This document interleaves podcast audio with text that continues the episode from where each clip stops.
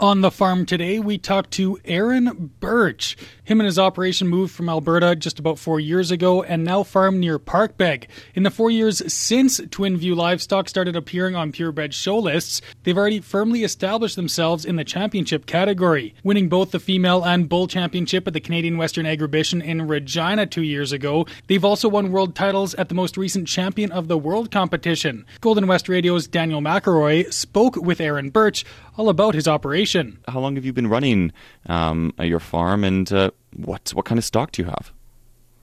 So we relocated here. Uh, we're just not too far from Parkbeg.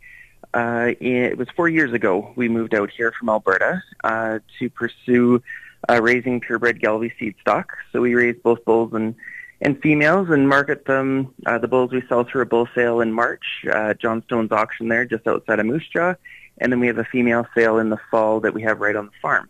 It's important for you to connect closely with your customers to know that they're getting uh, good genes and, and good breeding, that sort of thing, right? Yeah, so it's important to keep in contact with our customers both ahead of time and after. So ahead of time, keep in contact with them and, and discuss with them what they're looking for so we can point them in the right direction um, in our whatever we're offering at the time, what uh, is going to fit their operation the best, and also by talking to them then, we also can get an idea of what they're looking for in the future. And then, of course, after you know they make a purchase, we've got to you know always keep following up and make sure things are going well, and and the cattle that they purchase from us are working the way they're supposed to. And so, with the last year being what it is, and and uh, um, things like uh, live auctions and that sort of thing really slowing down or, or not being open to as many people, you guys have, have kind of uh, transitioned to doing a lot of your marketing online. Is that right? We were lucky when, you know, things changed and people weren't able to travel as much and get out. We were already kind of set and prepared um, to do that kind of marketing. Um, so we, you know, a big part of that is getting good pictures and videos of what animals we have and just providing as much information to customers as possible. Our sales, we uh, were broadcast live uh, on the internet before where people could bid. So a lot of our customers were already comfortable with that. Last year especially, there was a lot of people that had never done any bidding online. Uh, all of a sudden had to learn in a hurry. So there was a big shift last March trying to get all that figured out, but it actually went quite well. And um, it's amazing the people that you know we never expected to be comfortable bidding online uh, made it happen. Did you find that having more of an online presence gave you even wider exposure?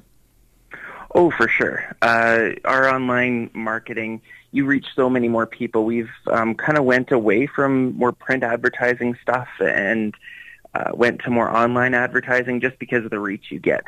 Um, so, you know, in the last year, you know, we've been able to market cattle, um, you know, into the States and we've, you know, sent uh, frozen genetics overseas as well in the form of semen and embryos. And it's because of that online marketing we're able to do that. Yeah, you've mentioned some of the benefits and challenges that come with this uh, new uh, digital age. Uh, do you think that it's important for farmers to start embracing more online tools uh, even after the pandemic? Oh, for sure, and and I think they will. Um, you know, you even look at um, farm auctions. You know, even stepping away from the cattle side right for a minute. You know, um, everybody's buying um, farm equipment online now, um, and I think and I don't think that's going to stop. And the same thing with um, with cattle. I I don't think that's going to stop after the pandemic.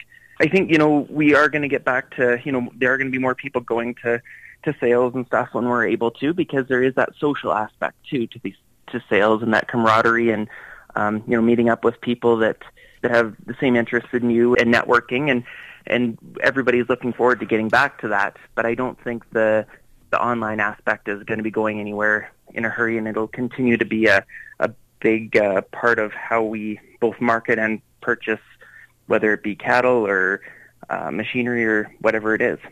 Well, thank you so much for giving us your insight today, Aaron. Is there anything we might have missed that you think we should add?